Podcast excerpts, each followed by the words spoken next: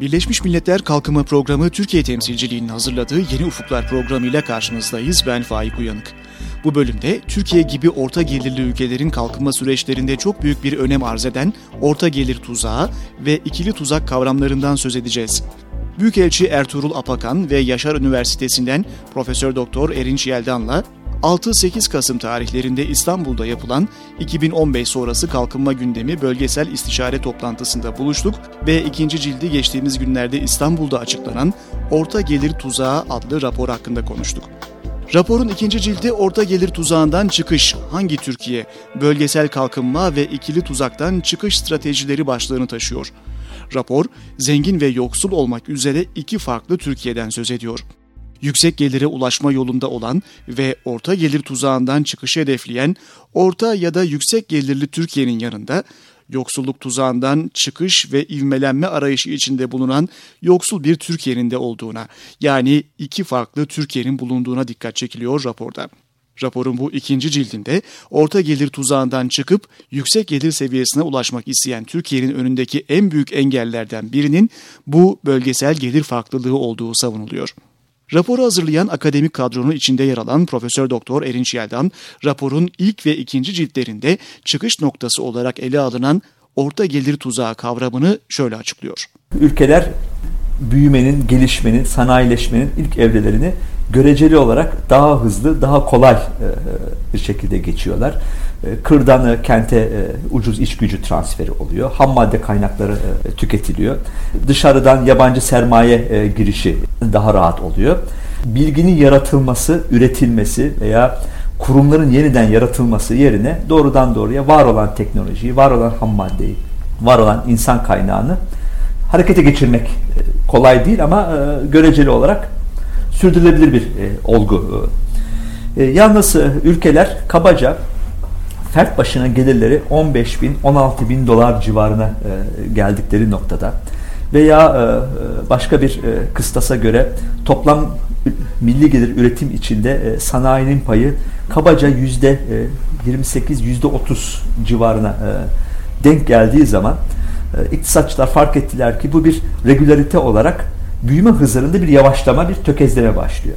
Çünkü bu noktadan sonra artık büyümenin kaynakları araştırmadan, bilgiden, inovasyondan, kurumlardan, yeni kurumlar, yeni teknolojiler, yeni üretim tekniklerinden geçiyor ve bunlar da kolay değil. Daha zorlu, kolay kolay ticareti de yapılmıyor. Yani fikirler, mallar gibi bir ülkeden bir ülkeye çok rahat aktarılamıyor. Profesör Erinç Yeldan'ın da belirttiği gibi orta gelir tuzağı bir sürdürülebilir kalkınma sorunu olarak karşımıza çıkıyor. Kısaca özetlemek gerekirse kişi başına düşen gayri safi milli gelir bakımından orta gelir seviyesine gelmiş ülkelerin belli bir gelir bandında sıkışıp kalması, yani üst gelir düzeyine geçememesi orta gelir tuzağı olarak tanımlanıyor. Peki orta gelir tuzağının yansımalarını nasıl görüyoruz? Yeniden Erinç Yeldan. Orta gelir tuzağı kavramının aslında birden fazla tezahürü olduğunu görüyoruz. Bunlardan bir tanesi mal bazında gözüküyor. Yani çok kullanılan bir metafordur. Bilgisayar çipi mi üreteceksiniz, patates çipsini üreteceksiniz. Hangi malı üreteceğiniz de önemli. Hangi mallarda yoğunlaşıp hangi mallarda ihracat pazarlarına yöneleceğiniz de önemli. Bu uluslararası iş bölümü içerisinde teknoloji merdivenini tırmanan sanayileşmenin ileri aşamalarını sürekli olarak aşabilen ülkeler işte orta gelir tuzağını aşabilen ülkeler olarak görülüyorlar ve bunlar da şu anın gelişmiş batılı sanayileşmiş ülkelerin dışında tutarsak topu 10-12 tane ülke, işte arasında Kore var, Singapur var, İspanya var. Fakat birçok dizi ülkede, Türkiye'nin de arasında bulunduğu bir dizi ülkede patinaj yapıyor. Orta gelir tuzağından çıkış Hangi Türkiye raporunun ilk ve ikinci cildi TÜRKONFED'in internet sitesinden indirilebiliyor. Bunu da bir not olarak aktaralım. Bu raporların bilimsel çalışması Profesör Doktor Erinç Yeldan, Kamil Taşçı, Doçent Doktor Ebru Voyvoda ve Mehmet Emin Özsan tarafından yapıldı. Doçent Doktor Ebru Voyvoda'yı raporun 1. cildiyle ilgili olarak daha önce hazırladığımız özel bölümde Yeni Ufuklar'a konuk etmiştik, hatırlayacaksınız. Raporun 2. cildi Bölgesel Kalkınma ve İkili Tuzak'tan Çıkış Stratejileri alt başlığıyla yayımlandı. İkili tuzağın ne olduğunu ve ikili tuzak tartışmasının orta gelir tuzağından çıkış çalışmasına nasıl dahil edildiğini Erinç Yeldan şöyle anlatıyor. Aramızdaki tartışmada şöyle bir konu gündeme geldi ki bunun cevabının orta gelir tuzağı kavramıyla mücadelenin dışına çıkılması gerektiğini, bir başka tuzak, bir başka olgu olduğunu fark ettik. O da şu: Türkiye'nin öyle bölgeleri, öyle illeri, öyle coğrafyası var ki orta gelirli olayım, yani bu tanımladığımız anlamda sanayinin payı %30'a çıkmış, 15.000-16.000 dolarlık bir fert başına geliri olmuş. Ben bundan sonra bu tuzakta kalmaya razıyım. Üzerime de bir de toprak serin. İlelebet, evet müddet, yeter ki bir 15.000 dolarlık geliri göreyim. Yani içinde bulunduğu yoksulluk tuzağından o sıçramayı yapamamış. Sadece iktisadi büyüklükteki anlamında değil, ham madde kaynakları, bilgiye erişim, kaliteli eğitim, kaliteli işler, Uluslararası Çalışma Örgütü'nün tanımladığı anlamıyla insan onuruna yakışır işe sahip olma.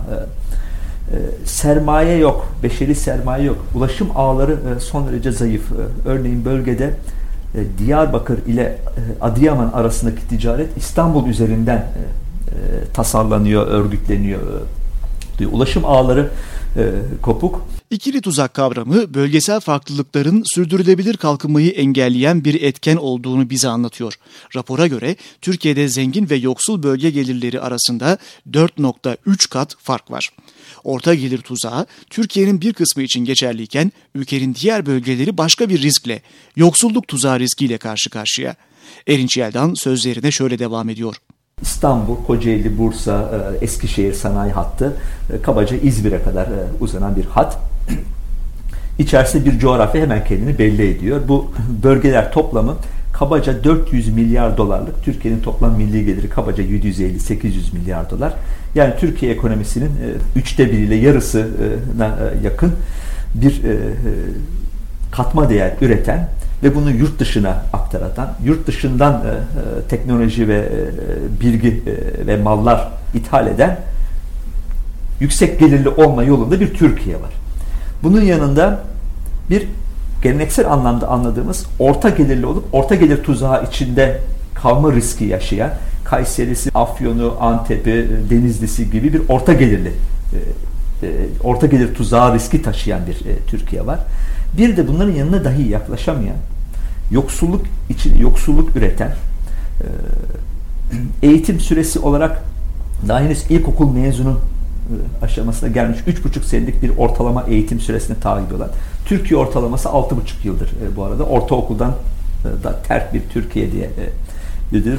Bu yoksul Türkiye'nin üretildiğini düşünüyoruz. Yani yüksek gelirli Türkiye, yoksul gelirli Türkiye'den kaynak ithal ediyor, insan gücü, ucuz iş gücü alıyor. Oraya sattığı mallar oradaki çarpık bir tüketim anlayışını destekliyor. Bu haftaki programımızla ilgili görüşlerinizi Twitter üzerinden Yeni Ufuklar etiketiyle bizlere aktarabilirsiniz.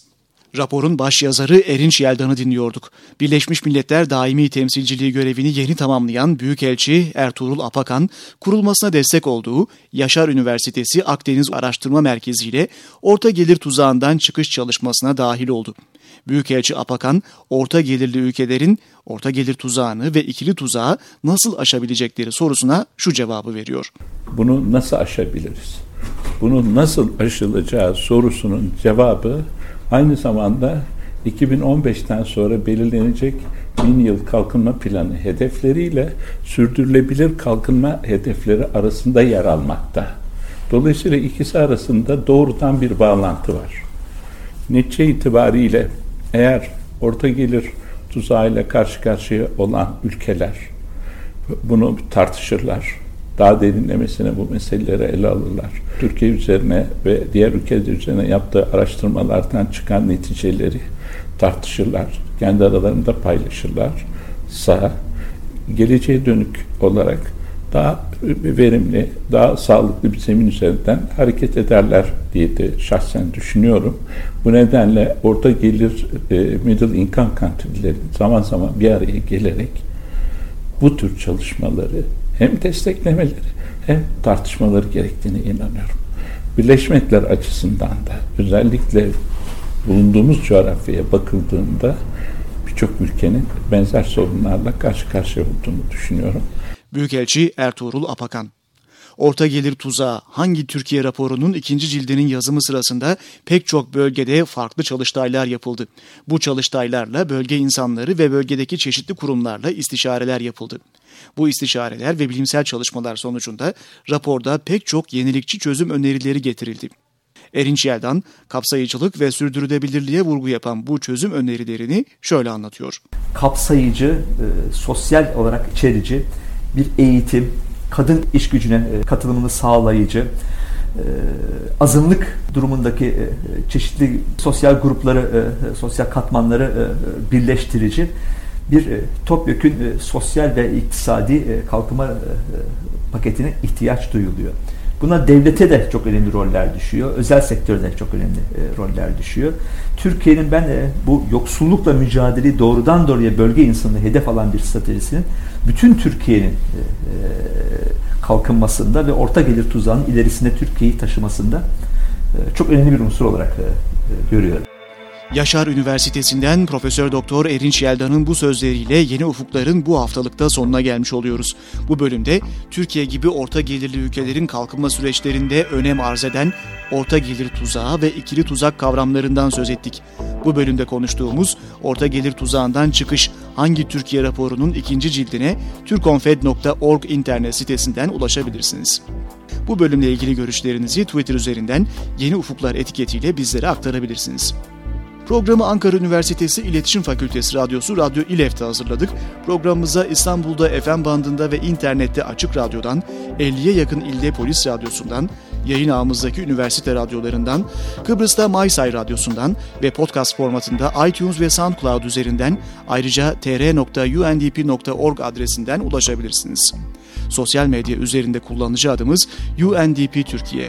Tekrar görüşmek dileğiyle, hoşçakalın.